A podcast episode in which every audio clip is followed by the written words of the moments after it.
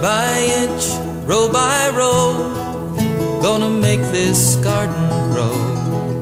All it takes is a rake and a hoe and a piece of fertile ground. Inch by inch, row by row, someone bless these seeds I sow. Someone warm them from below till the rain comes tumbling down. Yes, it is time right now for In the Garden with Peter Burke. Our program is brought to you today by Menards Agway, your family true value yard, garden, and pet place on Brooklyn Street in Morrisville. By Grow Compost of Vermont at growcompost.com, compost soils and mulches, Route 2 in Moretown. By the Willey's Store, your true value store in Greensboro near Caspian Lake. If they don't have it, you probably don't need it. By Guy's Farm and Yard, with four locations to serve you Montpelier, Morrisville, Williston, and St. Albans. By Claussen's Florist and Greenhouse and Perennial Farm, Main Street, Colchester. Claussens.com for those great Mega Monday coupons by PNR Lumber, locally milled lumber and family owned on Route 15 in Wolcott. By your locally owned Montpelier Agway, seeds and feeds and so much more. Montpelier Agway, Route 2 in Montpelier. And by V's Flowers and Garden Shop, Main Street in Waitsfield.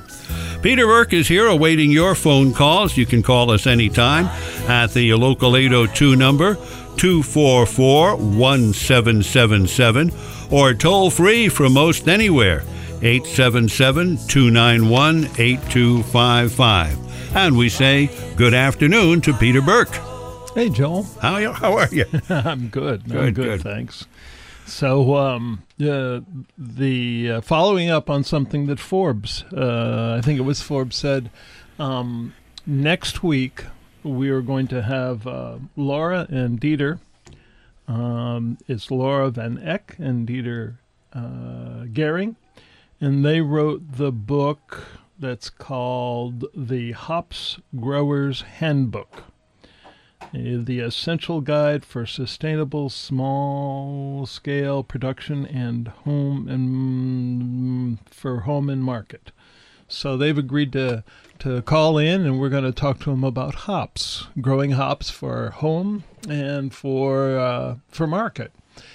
And uh, I've uh, looked over their book and it's uh, it looks great. They're they've been big fans of beer for a long time. And uh, Do they use their own hops for brewing? Yes, they, do. Okay, yeah, they have a um, they have a, a little brewery, and this is um, uh, just um, uh, north of Albany. So they're familiar with. Uh, Excellent. they started growing hops. Uh, all of this as a hobby, Mm-hmm. right? And the only hops guidebooks were for the the Northwest. So when they got a, uh, uh, they were inundated with the Japanese beetles, Oh. you know, and uh, she looked up in the handbook to see what to do about it. It wasn't even there because they don't have Japanese beetles over in the north northwest. Lucky, Yeah, lucky them. them, yes, right? about Yeah. to see. Uh, so um, when it, when when will they be? This would be next week. next week. Okay. Yeah, yeah. Well, I think this week we already have a phone call. We Oh, we, we never discourage that. No, but no. That, that sounds wonderful. Abs- absolutely. Okay, let's see if we push this button, and then we spill our coffee, and then we push this button, and we say, "Good afternoon." Name you and know, town? Yeah, name and town, please. Uh, Trudy and Braintree. Hey, Trudy. Welcome aboard. Oh, thank you. Um, where would one purchase vermiculite in the volume you're talking about for raised beds? Oh, I get mine. Uh, I've gotten it both at Agway and Blue Seal. Oh, really? Yeah, uh, you may have to ask them for it because it's not out. It's usually back in, uh, um, you know, back in the warehouse. How big a bag does it come in? Well, it comes in. Uh, I think they. It's uh, four cubic feet, foot. It's Oh. four cubic feet, and Okay. and it weighs about uh, two pounds. Yeah. Finding these little bitty bags and it Oh no, yeah, no, no. Well, um, if they don't have it right there, um, just ask them to order it for you. They usually have a shipment at least once a week, if not more. Yeah. And uh, the price wise, uh, I think it's in the twenty dollar range.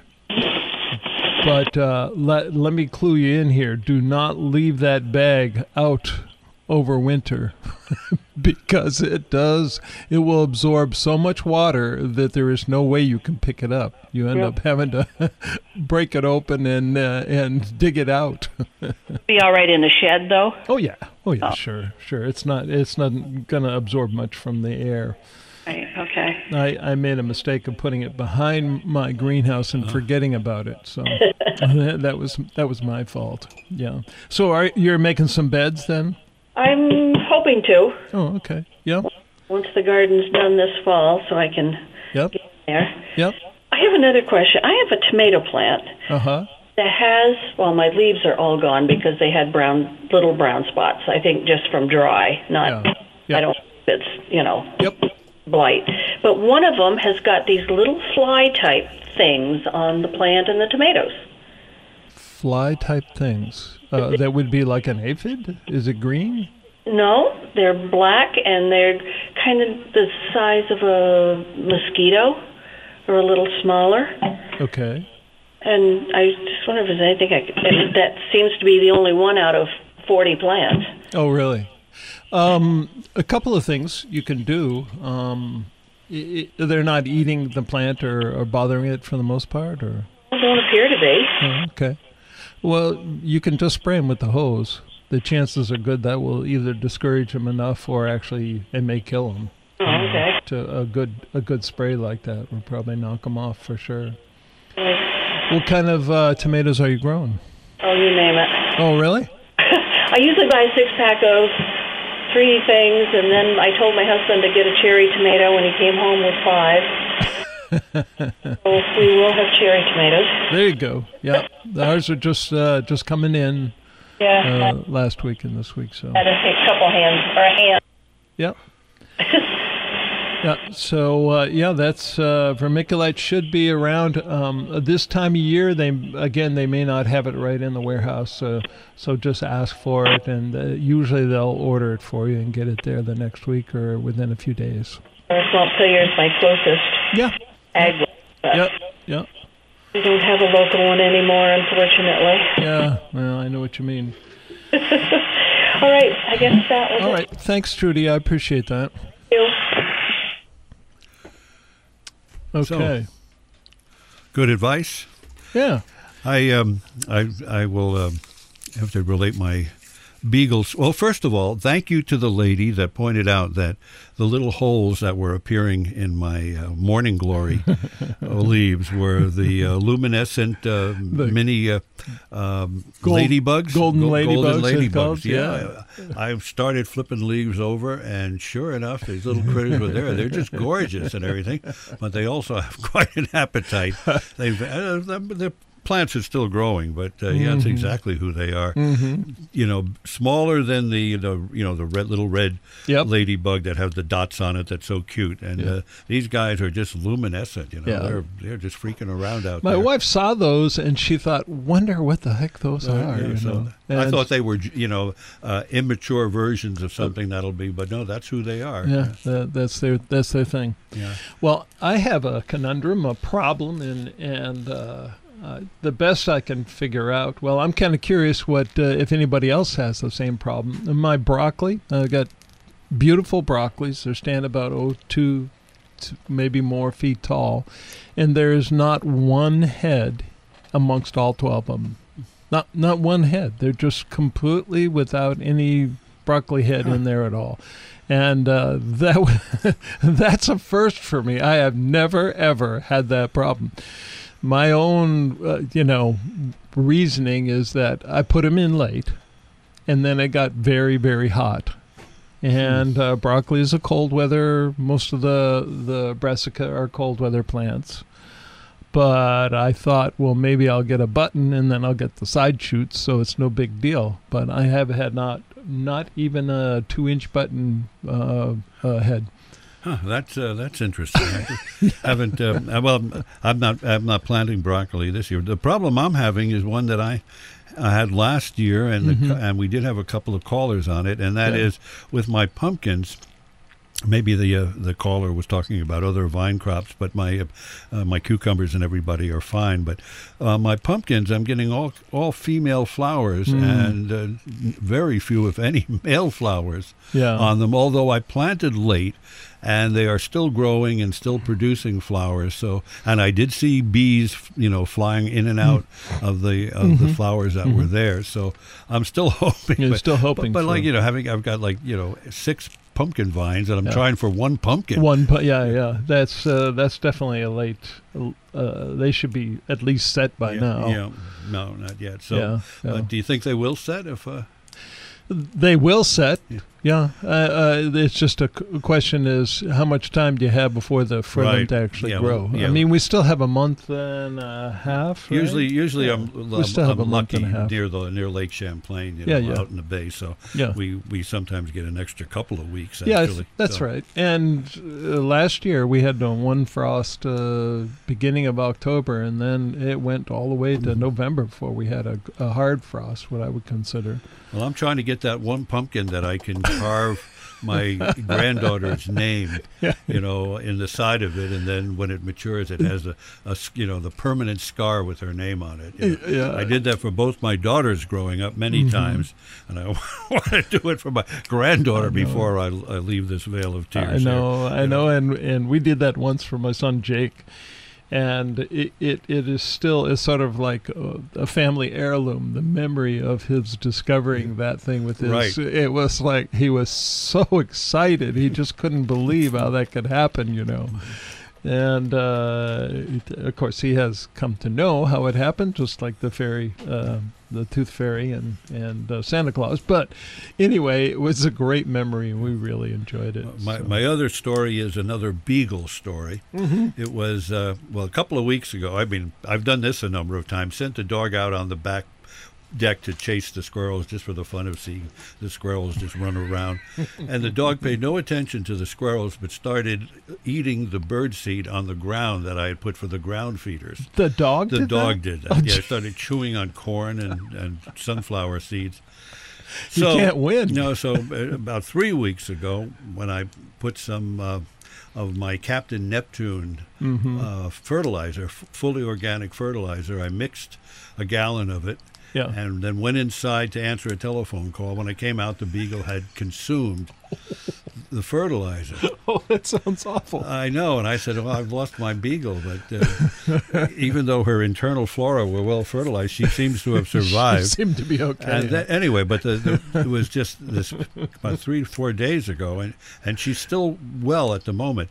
But she found the gallon of of uh, of uh, Fish. Uh, of fertilizer that Yeah. Mm-hmm. you know where you t- you put you take one tablespoon to make a gallon. Yeah. The concentrated Yeah. fertilizer, the actual master gallon Uh-huh. of it, chewed the top off and Oh started no! licking it. Oh, get out! No, no, I'm not kidding. It's made from sea kelp mostly.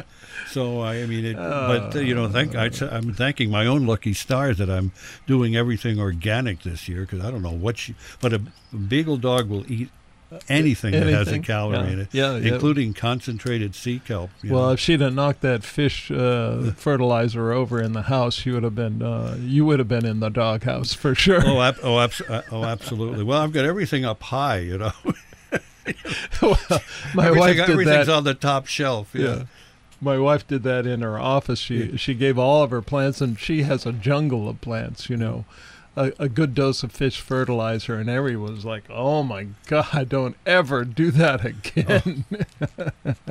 So, um, but uh, you know, it, it does seem to work. Uh, uh, you know, on the plants, but it's amazing that uh, yeah. the critter would uh, would, you know, would like to uh, consume it. Mm-hmm. But um, yeah, you know, it m- makes me think that you know the organic approach is the way. I I'm beginning to be, really be afraid of harsh chemicals. You know, all the cleaners and everything we use. Mm. We are going green, and Mm-hmm. and uh, hopefully we'll you know we'll Yep. uh, you know benefit from the from the fact that these uh, the more you more you read about uh, you know the the uh, dangerous chemicals. I, Yep. I have a background of uh, of you know t- you know testing animal animals in the lab with uh, things Oh, like this back yeah. in my graduate school days, and we were at the that was hundred years ago, but we were just learning. we were just learning some of the concerns, reading the updated.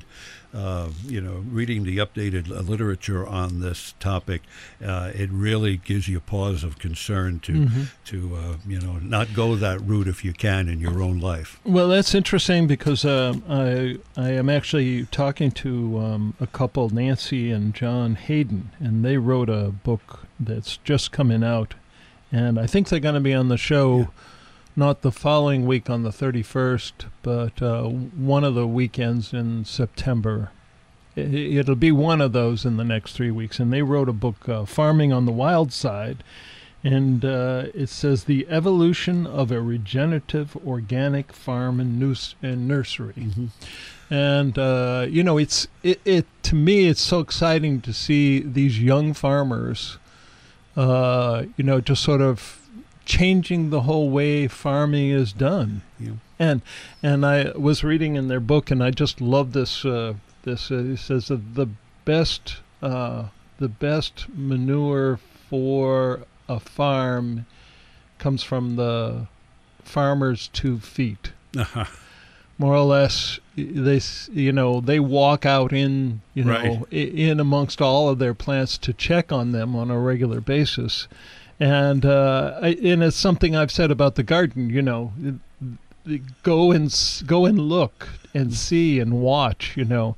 You want to catch that first hornworm tomato you know tomato hornworm there Well, in my grandparents' day, that was the, you know, that was simply the way things were done, and now we're moving back to it. But I Mm-hmm. also remember in my grand in my grandparents' day, as I was approaching adulthood, Yeah. that's when all this DDT stuff came out and Oh. was being, you know, heralded at the time as a great gift to farmers. Yeah. But it was marketed without the slightest bit of concern as to what the negative consequences might be. But science has, has proven that. Uh, uh, you know, even if you're a science denier, none of it is good for you. You know. Yeah, yeah. I'm, you know, it's it's really tough. It's really tough to um, you know find the right balance between it all. But for the most part, you have to figure, you know, there must be a, other ways, um, you know, to to uh, solve the problems.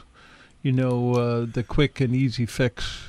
You know, um, even even with things like antibiotics and you know, for the animals and and and Yeah. for us uh, folks, you know, um, just not respecting how powerful they are to start with, and then you know the overuse of them has come back to sort of bite us. Well, you know, I go to the supermarket and I see California grapes at 79 cents a pound and then organic California grapes at a dollar 29 a pound. Yeah, right. And I'm going I'm going the a dollar 29 route from, from Yeah. this point on. Yeah, I'm- I'm afraid I am too. Uh, I mean, as much as it can possibly, but yeah, that's um, you know that that's what you try to do. Well, we have uh, the farmers markets. Uh, oh yeah. are are a real blessing. I mean, Yeah, when you go and you look at all the all the the incredible produce. Of course, there's nothing like being a gardener to make you go to the farmers market and just your jaw drops and you think, "Wow, we like- are so lucky." Yeah, I always like going to them early in, in the Mm-hmm. season to see what they're getting, you know, first.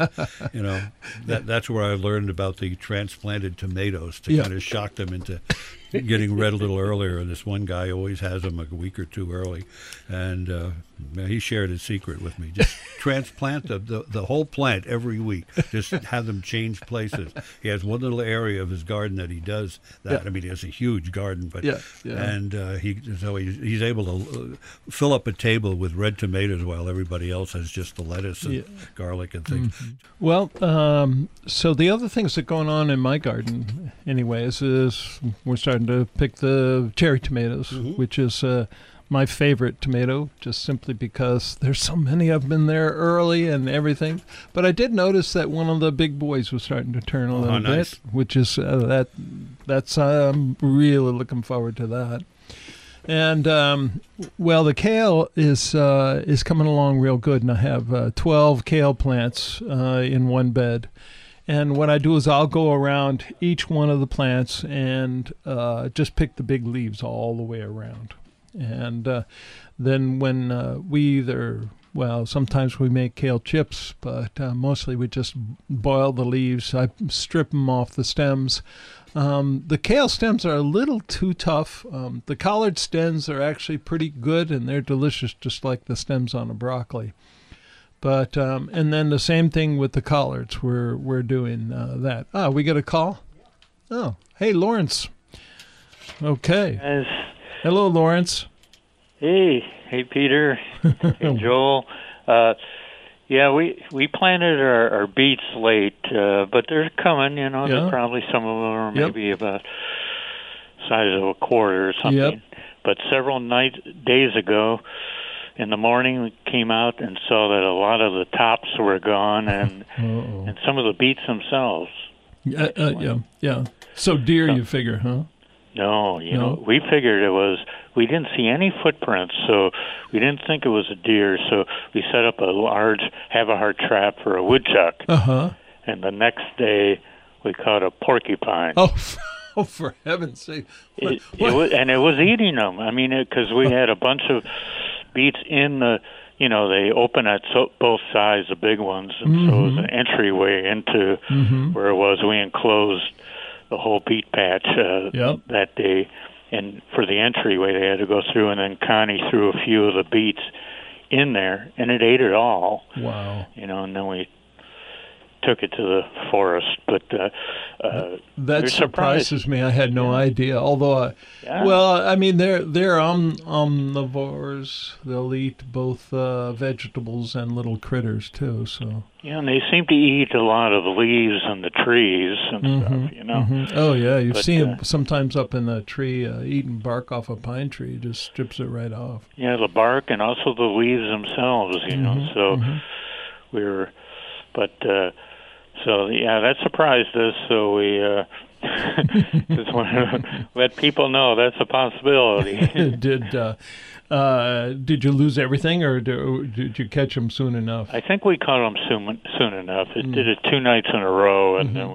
but I think there's enough leaves on there that they'll regenerate and grow. But they're definitely set back. But uh, so, but uh, someone uh, was when I told the story to someone, they talked about somebody that lost their tomato plants, not To- just tomatoes, but the plants. And uh, we heard from another friend that it could be a deer. You know that they had deer do that. It's a that was- possibility for sure. that was uh, something that most You- people don't believe. Yeah, usually when the potato tomato plant is gone, it's the horned um, tomato worm. Well, I, I'm pretty convinced that Joel popping in here. I'm pretty convinced that uh, the deer do eat the tomato plants Ah. because uh, on those occasions in the past when I had the much bigger garden with the pole beans, uh, etc. I would the first thing I'd notice that that the that the pole beans had been eaten mid. Te, you know, mid teepee, you know, you know, about three feet off the ground, you know, and then but right the at top, head height. Yeah. yeah, uh, you know, a deer head height exactly. And uh, then the tops of my tomato plants, which at the time were four or five feet tall, some of them would be eaten as well. Uh, I mean, maybe they don't like them as much, but they certainly do sample them. You know. Wow. All righty, you guys have a good one. Well, thanks. Yeah, appreciate the call, Lawrence. Yeah. The uh, Uh, but Lawrence, no, no, I ever seen uh, no heads on your broccoli before? Uh, no, uh, uh, one Connie thought maybe uh, it, it might be, be uh, the cold nights might have something to do with it, but Huh, huh. I don't know. Some people around here are getting broccoli, so I don't know. Oh yeah, I've I've seen plenty of uh, my neighbors had broccoli on theirs, but uh, they post on Facebook, and I was like, oh yeah, go ahead, and rub it in. oh, yeah, that sounds like a neighbor. oh well, it's like, you gotta love gardening, right? Yeah. you have to take the disappointments right along with everything else. Exactly. Anyway, thanks again for the call. Sure thing. Bye bye. okay, thank you very much. I think we whoops, I think we do have another one. Let us do this and then that and say first name in town, please. John from Waterbury. Hey, John. How we doing? Uh, good. You're right in the in the backyard here, huh? Yes, I am. What's up? well, I had some wonderful zucchini and some wonderful spaghetti squash. Had being the Had. operative word. Yeah. And then I had some squash bugs. Oh, yeah. So I know that everything's shot for this year, but how do I prevent the reoccurrence next year? Well, um, it, uh, th- that's tough because uh, they overwinter in the ground. So the first thing you want to do is, of course, um, get rid of the vines. Don't compost them. Okay. You know, go ahead and bag them up. Um, the other thing you can do, of course, is to to look to see if you can find the bug itself. Uh huh. Um, they usually uh, go into the hollow part of the stems. Mm, You should see some sign of them somewhere along there, and scorch them. Um, the other thing you want, you might uh, want to do is uh, quote unquote solarize the cell, uh, the soil. I mean, and that would be put a piece of, black plastic on the the ground okay. and and have the uh, and it would actually work with either black or clear plastic either way uh, but that bas- basically heats up the soil enough that it kills any um, any of those uh, grubs or anything the worms if it gets too hot they just go a little deeper down so they're they're not affected Very um, good. That's good. And then, of course, uh, just uh, digging up the soil, sort of turning it in the fall, Yeah. so that again, any of those grubs that are down there, that are in there, are going to get turned over and disrupted, and and some of them will die. Um, the other thing to do is, of course, to rotate, not use the same spot if you can possibly avoid avoid you know going to the same place. Uh-huh. And uh, one of the things that, that I do, um, I grow my uh, zucchini and uh, uh, cucumbers and things like that up on a trellis. And they seem to leave those trellised uh, squashes alone. They're afraid of heights. They're afraid of heights, yep. Scares the heck out of them. Very good. I, also, I, I've got the same issue with my broccoli that you have. oh, no kidding. Wonderful plants, but Yeah. not a broccoli Yeah. uh, uh, center to be seen. Yeah. Wow. Yeah. Well, that's interesting. When did you plant your broccolis? Well, it was uh, fairly late. I was Yeah. concerned about late Yep. frost, and I Yep. normally don't plant until Memorial Day. So um, you planted uh, Memorial Day or after Memorial Uh, Day? after Memorial Yeah, Day. Yeah, me too. I, I I was late. What I thought late, Mhm. but um, usually, I mean, usually I'll try to get my broccolis in as one of the first things that I plant because they'll take a, a light frost. Yeah. So I try to get them in in May. You know, even May first, if Yeah, I if got- uh, if I can find the sets. yeah, I think we need broccoli steroids. I, I don't know. yeah. Uh, I'm going to try uh, a good fertilizing, you Uh-huh. know, and hope for something in the fall when it cools off, because I think it is the heat that, that affected them. And so far, from what I've read, that was uh, that was the main thing that that they said was probably too hot. Um, the other one is, uh, you know, they said that maybe it needed nutrients. Well, uh, this is, I mean, they had lots of compost and everything, so I don't Yeah. think that was a problem at all. So I'm going to try uh, on a on uh, three or four of them. I'm going to take a knife and actually cut the root, cut a root, you know, just a couple inches. Uh-huh. You know, go down near, and sometimes when you cut the roots, it, uh, you know, it sort of scares the heck out of them, and they start to flower. Ah, And so uh, I'm going to try that, the fertilizer, um, and the uh, and then just a you know a small section, a couple inches, just cut the roots and see. Who knows? I, I don't have much to leave in. The small consolation that I've read so far about it is the leaves of broccoli are quite delicious. You could eat those. that was my next question. I was going to ask about broccoli greens.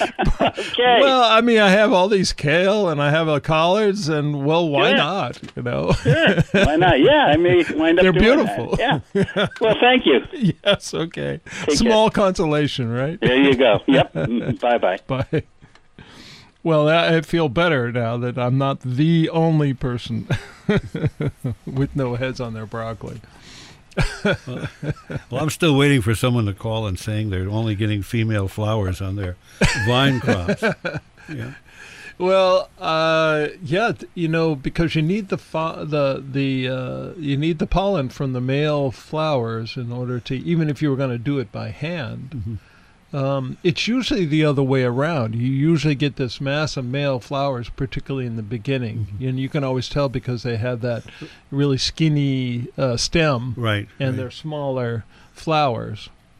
But boy, those uh, the uh, zucchini, the the uh, trombone zucchini. Mhm. Oh, there's a there must be ten of them, and Wow. it's just a four foot uh, trellis with three plants, and they're going nuts. Well, that's my plan for next year is to actually put up, have have a more permanent uh, approach to the to trellising because I just have some posts in various places and Mm-hmm, Oh. my cucumbers are just climbing up, wrapping them around like they're Okay. morning glories. You know, next year, I'll. I'll bring you in a trellis that, that will last you 30 years. Wow. And I, I can say that from experience because the first trellises I did were in 1980, Wow.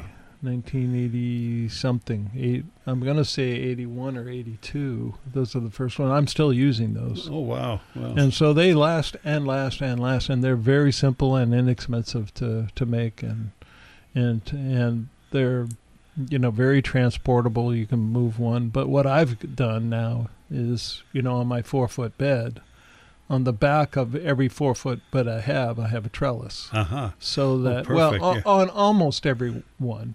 Uh, so there's a couple that I've left open for my garlic and my carrots because I plant a whole bed, but and um, that trellis is uh, you know just half inch uh, conduit, and um, I got a bender and I bend the top piece, Gotcha. Yeah. and then I have a connection, and then I got two you know five foot uh, five foot um, pieces. You know they come in ten foot lengths. Cut that in half. But anyway, I'll we'll we'll do that uh, next year.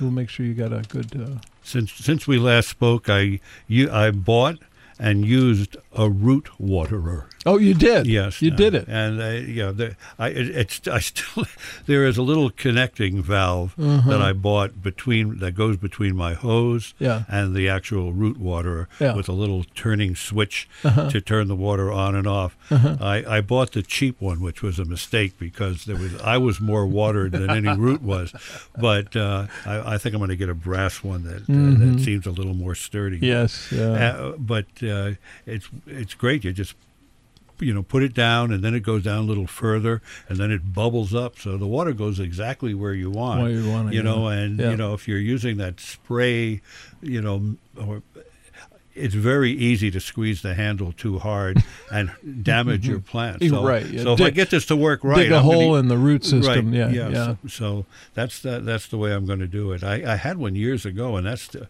when I and I had tons of pumpkins. and I took it all for granted, but I, you know I'm trying to get back after I you know I had that big big problem with the uh, contaminated compost. But I think it's all leached out now. But I've never had quite a quite the garden that I had before that incident. And that was 2013 Yeah, that, that, 2013. you know that uh, that that happened but you know 14 15 all these years since i've never had anything as good as i had you know let's say 2010 you know The killer compost. yeah, Yeah. yeah Wow. And that all came from horses that Yeah. ate uh, you know um, uh, uh, that, that that ate uh, grain and, and things grown out west that for which they use those pesticides which simply Uh-huh. uh, herbicides rather that simply do not uh, break down you Yeah, know? you have yeah. to wait for them to leach out Yep. yeah Yeah, hey, talk about things not breaking down. Uh, I think it was on the news. Uh, I was listening to DEV, and they were talking about them finding particles of plastic up in the in the Arctic Circle in the snow.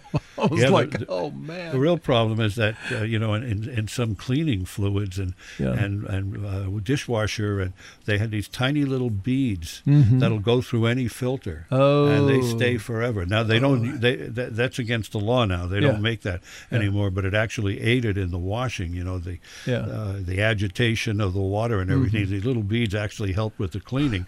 but of course, they you know they they last forever, and now they're up at the North Pole. So, yeah, right, right. Right. Well, and the the problem, one of the problems being, of course, uh, just like anything else, is that it's uh, it's illegal in the United States, Right. but they ship it out to China or Brazil or who knows where, and it's made there and used overseas, and you know, it's one of those things where DDT is not uh, not legal here, but you know, it's legal in other other countries, by, and so it's uh, it could be a problem.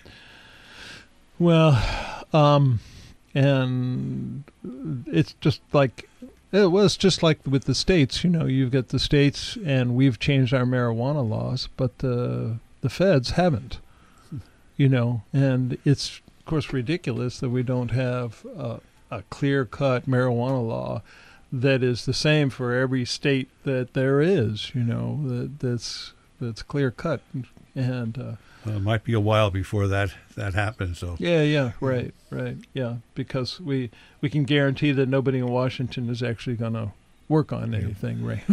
I guess, I see. The other thing on my list was my my major bonehead uh, mistake. This well, well, not a mistake really. oh yeah, But uh, I I had a uh, a huge container where I was growing what I thought was what I thought was a Greek oregano, and I was Uh-huh. wondering why it didn't taste anything like oregano. and uh, you know, you to- pointed out quite accurately that dried oregano, uh, you know, tastes very different. Uh-huh. Yep. Well, my dried oregano didn't taste any different, but when it dried, the kitty cat loved it. I realized Oh, no. it was a it was a vat of of catnip that I had growing out there, and I compared it with my fresh planting of catnip, and it's Yeah. exactly Uh, the same plant. whoops. So I, I, I, I actually made some marina, marinara sauce with catnip. I ate it. I'll bet the cats loved it too. Well, the, the cat liked the dry catnip, you know. Uh, oh, yeah, When sure. I dried it Sure. out, I had some on the floor, and she Yeah. was ro- rolling around in it. so, uh, at any rate, So I, how did that happen? I mean, do you well, bought some? Well, I had I, I had a couple of vats that I had put way in the back garden, and that's all overgrown now. Mm-hmm. I had ignored uh, gar- gardening in that area for a stretch, and I thought that was where I had planted my oregano because it was a uh, Mm. perennial. but it, it was a perennial, but it was catnip perennial.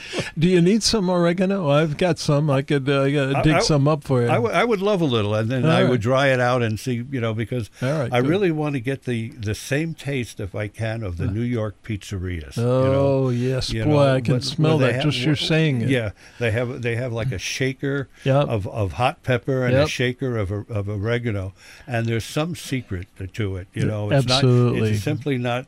You know, it's not in the in the uh, spices section of your supermarket. There's there's something there, and of course Mm-hmm, The secret ingredient. Oh, there, yeah, oh, oh, oh, always. Uh, I mean, in all due respect to the many fine pizzerias Oh, yeah. uh, that uh, we have around here, uh, I am so hooked on what, what, what I grew up with in Mm-hmm. the Bronx and even in northern Westchester, you know, Yeah, close to New York. Uh, the competition is such that it has to be good. And, well, you know, Vermont has good pizza, but it's almost like it's a different product in yeah, some cases. yeah. you Well, know? it, it's funny because uh, one of my friends from high school, his uh, they had a pizzeria, Mhm. and you know every once in a while after school we'd go there, and there is a fragrance Mhm. that to me spells pizza more than any other. And every once in a while, you know, I'll go to a pizzeria and I'll I'll get that, and I'll think, oh, that's good pizza. You know, pur- and I think it's the oregano. Yeah, well, for me, I would order just a regular cheese pizza Mhm, yep. and then sprinkle some of that oregano go, on it, and yeah. I'd be in heaven. but but uh, no, catnip catnip is not a a, a, a worthy substitute. Let me just advise If only we could grow that pizza. Right. Now that would be worth right. it in the garden Yeah. for sure.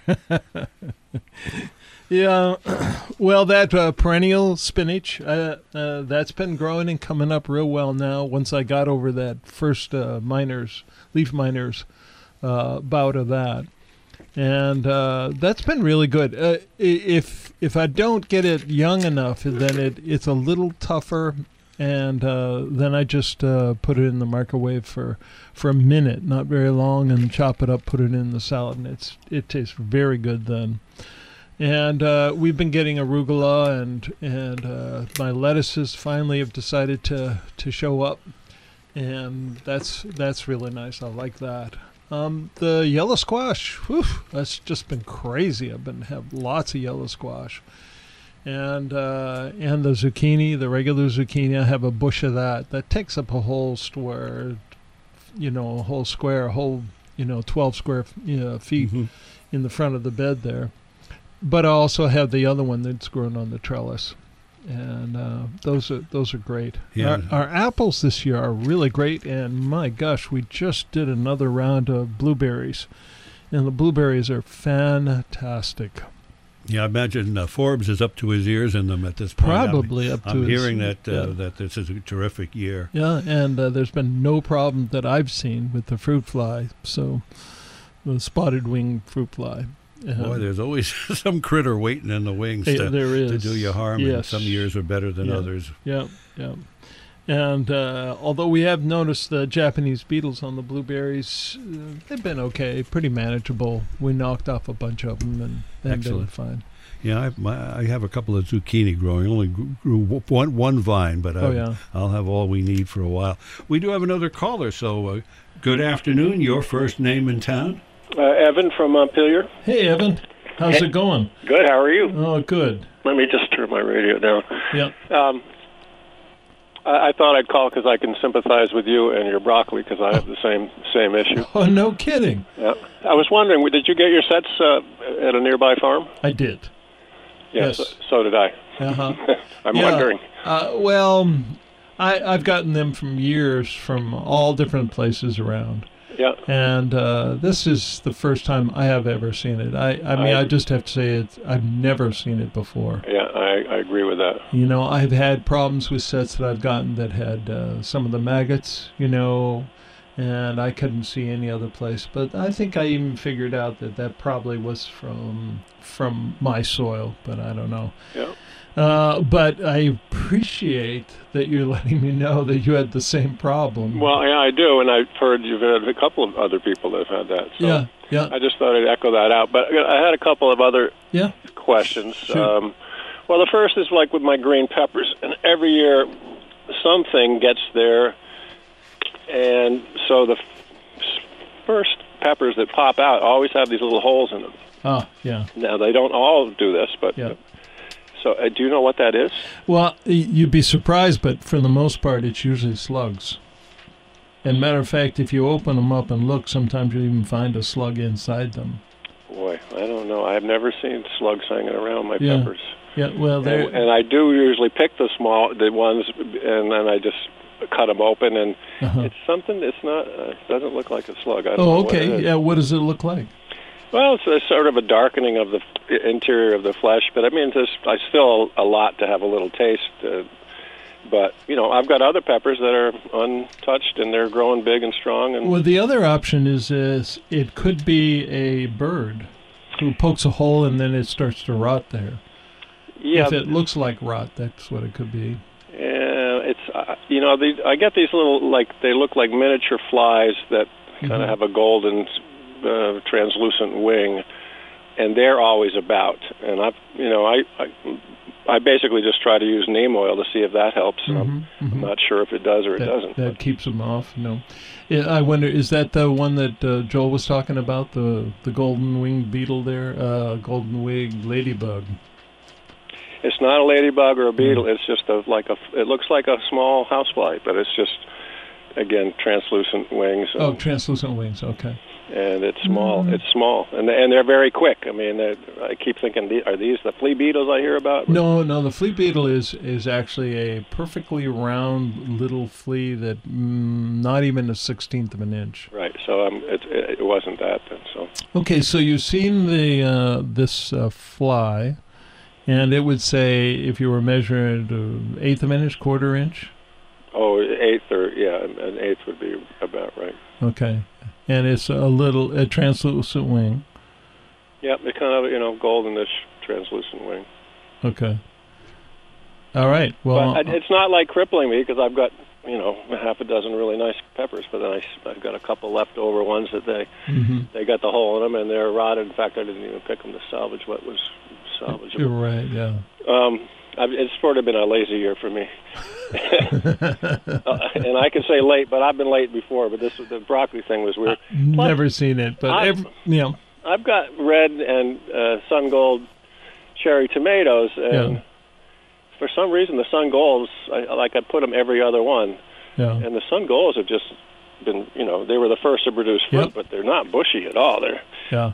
They're for some reason I don't know why. I don't know if you have anything like that going on. Well, it's the opposite for me. My red tomatoes look like they're the the stems are like the size of a pencil.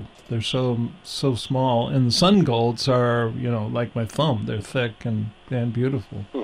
So it's Yep. it's just the opposite for me, and I and these are these are two feet away from each other. That makes no sense whatsoever. Yeah, I didn't. I don't know what. It doesn't make sense to me either. But, But- they're like my my red ones are up, you know, almost six feet, and uh, and and the and the sun golds are catching up, but they're they're only Yeah.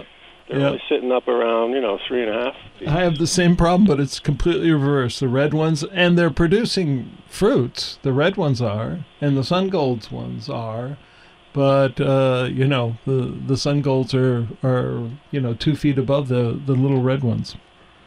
So yeah, And then and then my my yellow squash like yours are very prolific, and then my zucchinis are like you know more than enough because I've got way too many plants planted. But yeah. they're not. They're, they're taking their sweet time producing fruit. Oh yeah, yeah. It's you know that that's the confusing part about uh, about gardening. Sometimes is that it just doesn't make any sense. But you'll see that a lot of people say, "Well, I'm having the same problems with my zucchini." That was a couple of years ago. I could not grow a zucchini.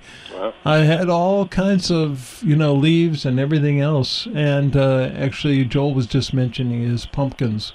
You know, they're they're not setting fruit the way that he was hoping for. So uh, it's it's hard to tell, you know, what the the certain mysteries. And uh, the more you garden, the more you realize it, it, the farming is tough tough work. I, I guess I just feel very fortunate every year because I always have plenty to eat. But, yeah, right. uh, I even got a patty pan this year already. Oh, is that right? Yep. Oh, those are great. Now, how do you fix your your uh, how do you fix those? I usually like just to slice them and then I saute them and butter Yeah. and garlic. Oh yeah, well, you can't beat that. No, That's about uh, as it- good. It, it's a quick way to do it, and it's very tasty. mm-hmm. Yeah, yeah. And I let them grow bigger than a lot of people do. Although I've got a, a seed pack that had like three different varieties, and there's a big white one. I forget exactly what it's called, but it, they say you pick it at two to three inches, and I wouldn't pick it that early. What a waste! What a waste, right? Yeah. But Oh. uh, anyway, so Well, good, uh, Evan. I appreciate your call, and I'm trying to remember. You called uh, before, and I was trying to remember what it was you called about. hmm. Uh, but anyway, I'll just yeah, I've called to. a couple times. I called about moles last year. yeah, right, right. Uh, you uh, was The it you that corrected me on the mole vole thing? Right. Yeah. They're they're very different. One one likes to eat your garden. One likes to dig holes okay. Well, I appreciate all your calls. Oh. I Thank called. you. I think I called last time about trellising squashes, Yeah. Yep.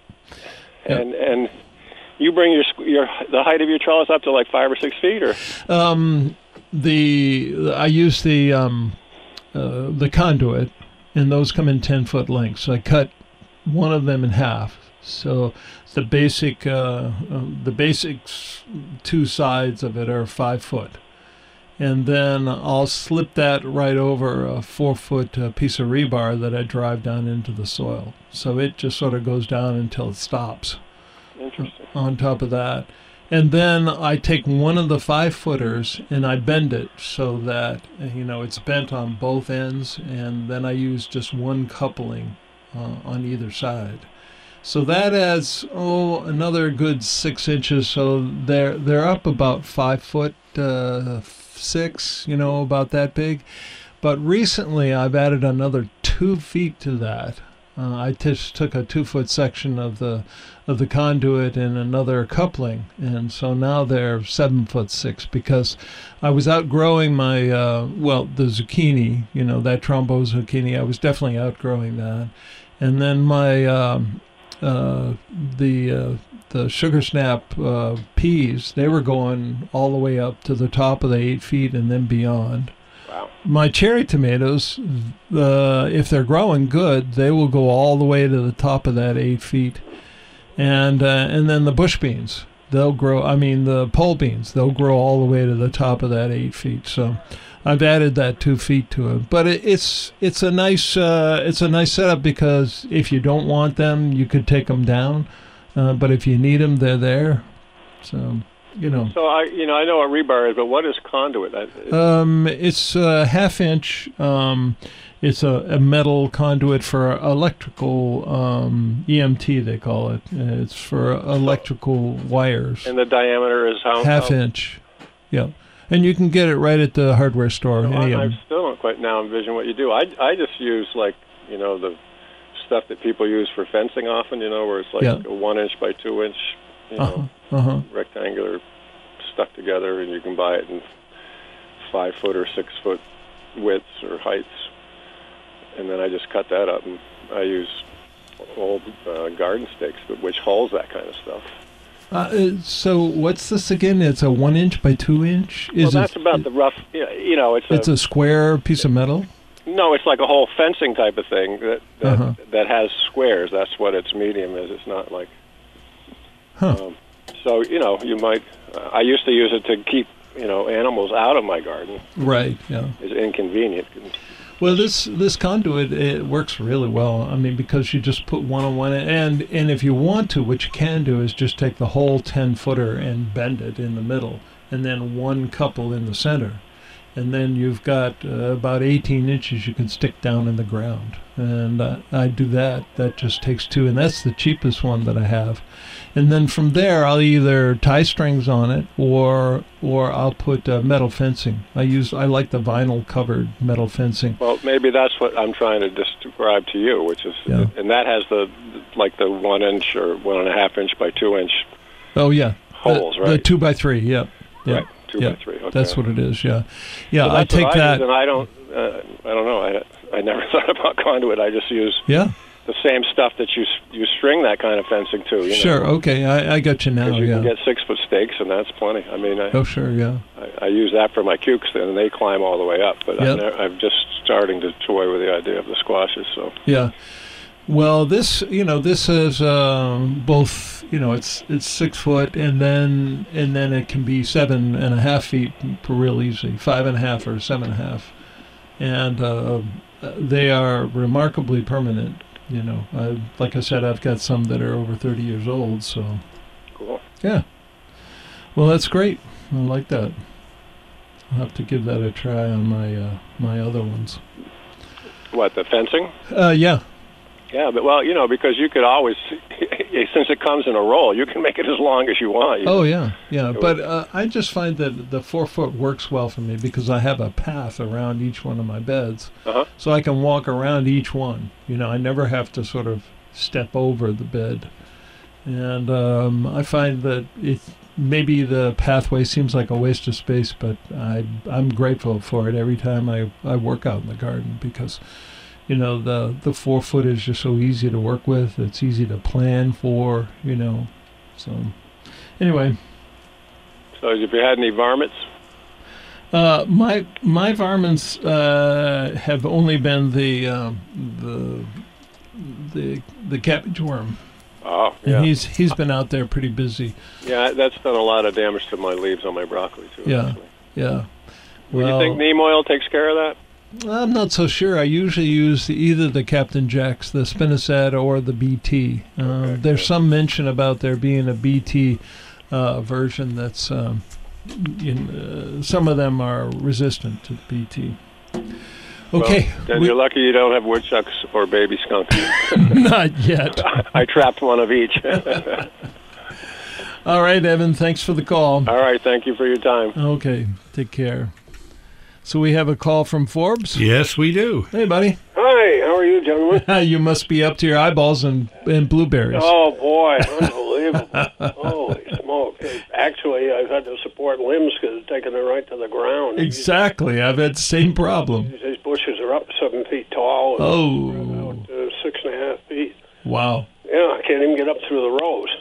Well, anyway, that's not a bad position. No. Had an interesting one come up in my apple orchard. Yeah. Some of my trees were kind of lackluster, Yeah. and I did a soil sampling.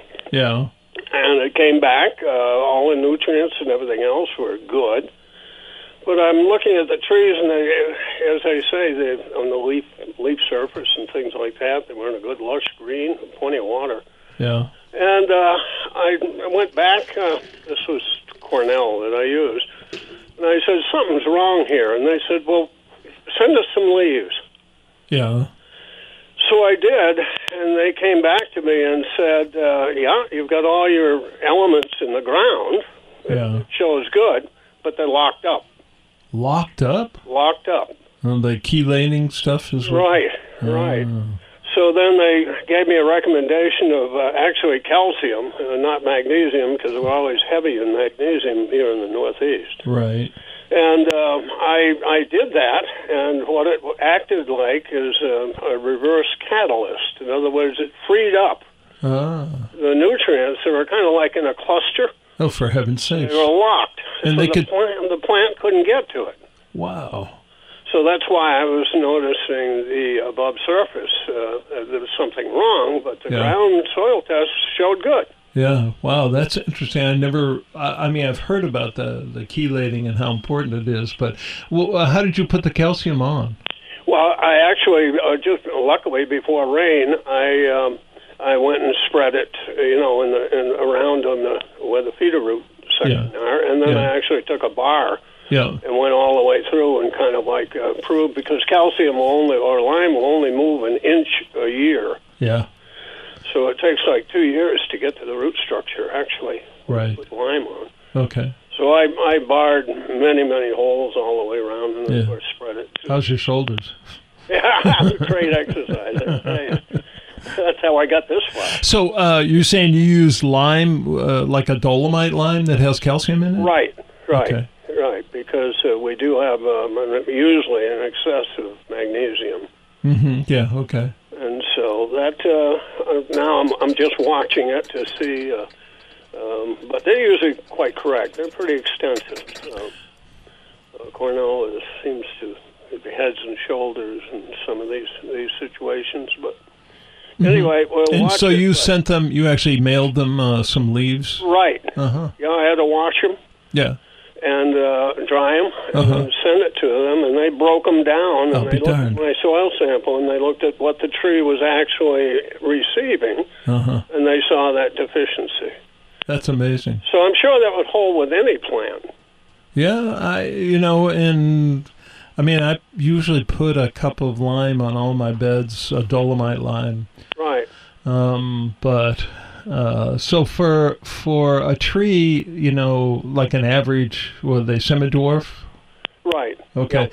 so that must have been how many how many cups? Say, Well, you look at uh, about a half a pound per inch Yeah. of tree. yeah, That's a pretty good formula. yeah, um, of what you're applying. And of course, uh, you do it out at what you call the drip edge, which Uh-huh. is the furthest point out of the tree. That's where your feeder roots are. yeah. Anything towards the trunk are just main conduits. Gotcha. Won't do you any good with fertilizer or lime Mm-hmm. in near the, the base of the tree. Mm-hmm. So anyway, yeah, that's that's kind of interesting. Uh, Mm-hmm. see that I had everything there, and if I just gone by the soil sampling, You would have been. You I- were fool. yep, you- Well, that's good. There, you had an instinct that something more was wrong, and you weren't getting the answer. right? That's cool. Okay, I thought I'd just share that with you because Yeah. I'm sure people do Yeah. soil sample. Did you hear uh, uh, the beginning of the show when I talked about the hops? Uh, Yeah, yeah. Uh-huh. I was going to ask you whether you've done any more research on that because, boy, that's getting to be a big thing. Yeah, well, this is uh, this book, uh, the Hops Growers Handbook. Uh, they're going to be on next week. Oh, really? Yeah, and uh, they uh, have a place over near Albany, and it's uh, I can't remember the name of the farm, but it's uh, they make make their own beer Right. and and sell it locally. And uh, they've been doing it for quite a long time. And uh, the all of the hops handbooks that are available now are for the Northwest. There aren't really hops handbooks that uh, Right. that are for the Northeast anymore.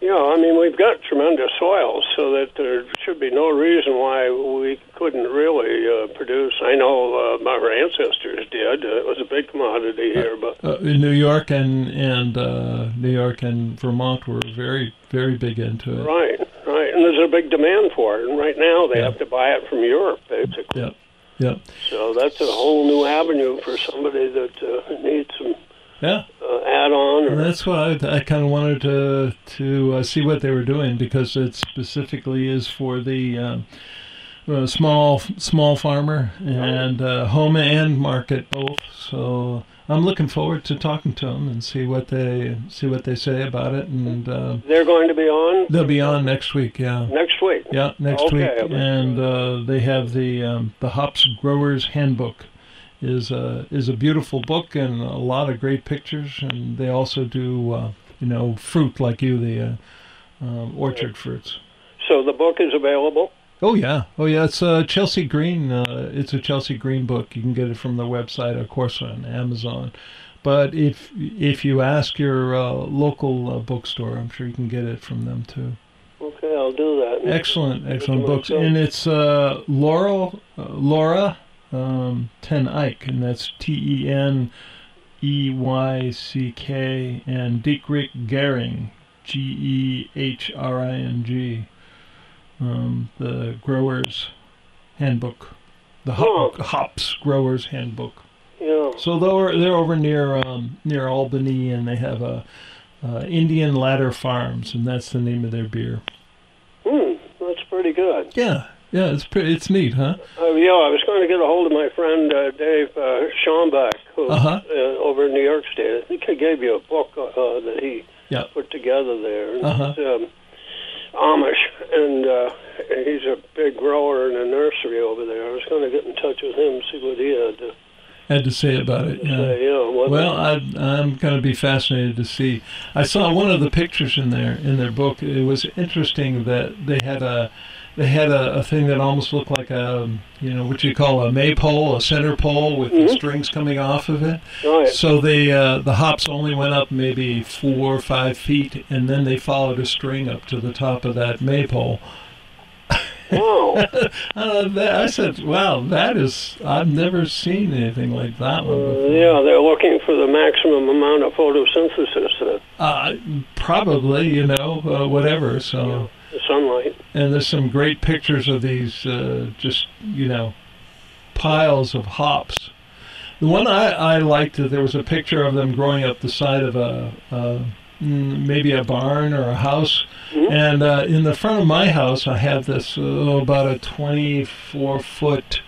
Uh, you know, it's two stories, and I was thinking I could do like a, uh, you know, just uh, hook eyes, you know, just hooks all the way across, and then run the strand down from there, and uh, just have them grow in front of the house like that. Sure. Yeah. Are they like ivy? What's that? Are they like ivy? Uh, yeah, they seem to be, but they they seem. You know how ivy is; it just covers a whole area. Right. These seems to be just one on one strand, so they don't have quite the coverage that you get from an ivy. Well, that's great. Well, I'll I'll look forward to uh, Yeah. listening next week. Okay, great, great. Thank you. Yes, sure thing. Righto. Thanks for the call. And uh, we have um, a return caller. Lawrence Oh. is back with us. Oh, hey, Lawrence. Hey, uh, a friend of mine uh, is really big on comfrey, uh, comfrey in, in the apple orchard, growing comfrey under it. I know Mhm. some people Yes. Yep. feel it's too invasive, but it apparently it its deep roots bring up a lot of nutrients and bring it up to the surface, and then Mhm. when it dies, it Mhm. it's available to the plants, and uh, it may, perhaps this would be uh, an organic, uh, natural plant. I think it's a great idea. And, and matter of fact, there's a there's another fellow I'm hoping to interview that that does. Um, uh, and if I don't get it this year, I'll do it next. But uh, he has um, he grows all of his orchards uh, organically, and that was absolutely one of the things that he mentions that the uh, in the understory under uh, inside the drip line was comfrey. Yes. Yeah, and uh, you know what really loves our comfrey is the hummingbirds. They are. I've seen them battle over comfrey flowers. Yeah, we've seen that too. Have you? They really like it.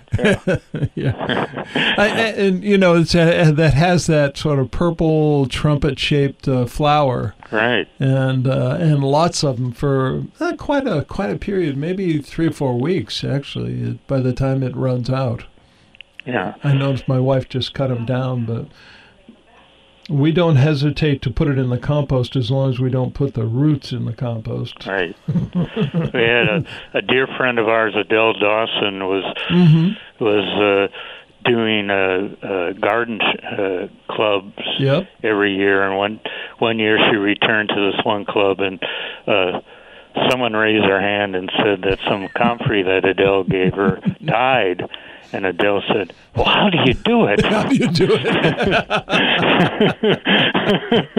well, I had a, yeah, I, I know exactly what you're saying. It, it- no, no, I, I, we did some uh, landscaping in our, in our. Uh, my dad had sent me some comfrey from from Pennsylvania, and of course, not knowing, uh, I planted it at the edge of the garden, and we did this landscaping, and it actually all the whole lawn right the next spring it was like looking at little green rabbit ears you know coming up all the whole lawn was like oh my gosh you know get the get the mower out quick. We just kept mowing it and mowing it and, and, and eventually it quit but boy i thought oh no. And of course you know now where where we uh, bulldoze down over the hill there that's just all comfrey down there. Uh, it really really took over yeah. So how do you do it? How do you kill it? yeah, I don't know. She didn't tell me. That's you. You can't. I don't believe that. yeah, and also uh, we Adele and I we, we experienced what we call the cosmic cow. Okay. You know, it seems like somewhere in like end of June, early July, the comfrey plant. It looks like a cow came right out of the sky and sat right in the center of it and flattened it all out, and then from there it roots. all- oh. so it's about three times as big as Three it was. times. Yes. You know, Yeah. We've we've learned. before. You know? We've learned as soon as if it quits flowering, we cut it and Oh, yeah. and let it dry out on the steps. You know. Then we'll put it in the in the in the compost pile. Oh well. well, Lawrence, thank you for that good word. Very good. Bye now. Anybody wants some comfrey, just let me know. oh, well. Did you have a call there, buddy? Uh, oh, Nola. Hey. Hey. You got a poem for us? Well, I have a thought for Okay. all of you, all of you guys, and anybody that's been listening. There's a lot of gardeners in Rip, in Ripton. There's a lot of gardeners in Vermont, and that's so wonderful. Yep. But being out there just now, getting the last of the garlic up, Mm-hmm. and thinking about that day in late April when I walked out back to my big back garden and thought, there's no way. I can't do this. you know, no rototiller, just with the shovel, Mm-hmm. big, huge garden. Mm-hmm. it's full now. Yeah. It's giving me garlic and Yeah. carrots and Yeah. tomatoes and just what a gift these gardens are. And the song that came to my mind, I promise I won't sing it, but it maybe Joel, you know John McCutcheon? Yes, yes. Or you're familiar with him. Yeah. Well, he wrote an amazing song called Water from Another Time, which I would Hmm. swear he wrote it about my grandfather's farm, Hmm. about my time on it. But the chorus goes, It don't take much, but you gotta have some. The old ways help, the new ways come. Mm. You've got to leave a little extra for the next in line. Mm. They're going to need a little water for another time. Mm. And that's what I was sort of just overwhelmed with now as I was out in that back garden. Oh my God, it's August 17th. Yeah. Yeah. It's 2019. It's Yeah. not 1965. Mm. But it's gardens are a wonderful clock. Mm-hmm. They don't send alarms. They just gently kind of push Mm. us along and remind us of how amazing life can be. And uh, that is something that, that it's funny you mention that, bring that up because it was something I was thinking about this week and last week too, actually. And uh, you know how sometimes it's almost a cliche, you know, that when an American Indian will say, you know, how many moons ago or how many moons they'd been alive or something. And I, I thought, well, you know, I wonder how many gardens I have left Mhm. in me. you know, It- will it be And- twenty or thirty gardens? You know, how many more gardens do I have? You know, it's it's a good feeling you know, and all the experiences and all the bad and all the good, but it it's it's a gift. Mhm. It really is. Yeah. And so I will trouble you no more. Well, you on that fine that word, you know, this is clearly the fastest uh, hour on radio. I didn't even realize we'd fast. gone beyond time here. Well, Thank lot. you so much for your call. well, thank you for being there, All right. and um, have a great week. Yeah, you too. Okay, thank you, thank you, Nola. Okay, Joel. Well, just a reminder next week we're going to have uh, uh, Laura and Dieter on, and they're going to tell us about uh, how to grow hops if, and uh, introduce us to the Hop Growers Handbook. I'm really looking forward to that. And then the um, the week after that, or mm, I'm not sure, I'll know next week. We're going to talk to uh, Nancy and John Hayden, who are over uh, near Jeffersonville, and they have uh, they have a farm over there, and they're just coming out with a book called "Farming on the Wild Side: The Evolution of a Regenerative Organic Farm and Nursery," and it sounds very fascinating. Anyway, Yeah, Roger Hill is joining us. hey Roger. Hey, hey, Yeah, how you yeah. doing? There must be some weather in the mix here. well, I, I just thought I, I was in a neighborhood here and just wanted to stop by. I was listening, so. Well, welcome. Uh, and normally you guys what start at uh, twelve thirty and go to like one thirty. Uh, yeah, It's busy. Well, I think we're reaping the bounties. But my my message, and I just wanted to mention for folks that might be out there, uh, uh, expect a lot of rainfall this week. Oh, This is- really? yeah, this is a wet period. We've had kind of a deficit, Mhm, yeah. and uh, we're about to make a little bit of a catch up on that. so it's a good time to put the fertilizer down so it soaks down in. Exactly. Uh, whatever you can do to prep Yeah. for, you know, Yeah. heavy, unfortunately, big water Yeah. droplets Yeah. and Pick big your runoff. pick your cherry tomatoes as soon as they start to turn red, and let them ripen indoors so they don't crack. Interesting.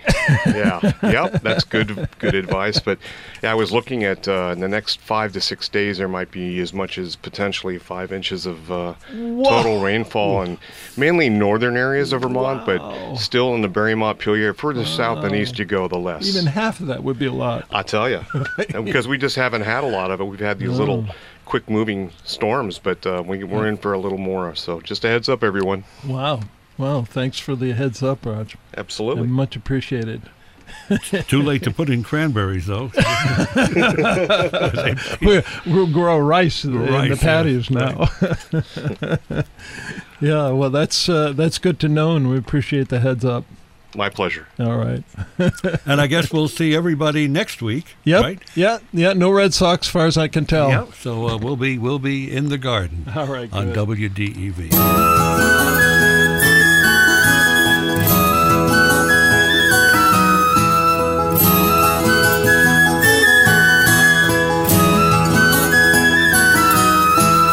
Inch by inch, row by row, gonna make this garden grow. All it takes is a rake and a hoe and a piece of fertile ground. Inch by inch, row by row, someone bless these seeds I sow.